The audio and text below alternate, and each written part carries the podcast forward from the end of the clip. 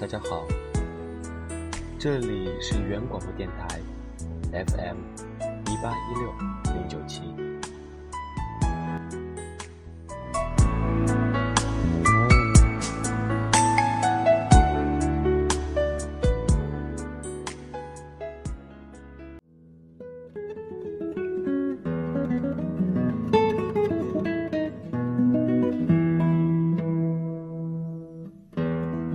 我是一个任性的孩子，或许我是被妈妈宠坏的孩子。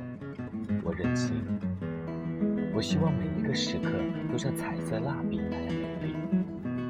我希望能在心爱的白纸上画画，画出那笨拙的自由，画下一只永远不会流泪的眼睛，一片天空，一片永远属于天空的羽毛和树叶。我想画下清晨，画下露水，画下所能看见的微笑，画下所有最年轻的、没有疼痛的爱情。我想画下一场婚礼，画下一个个清晨和日落。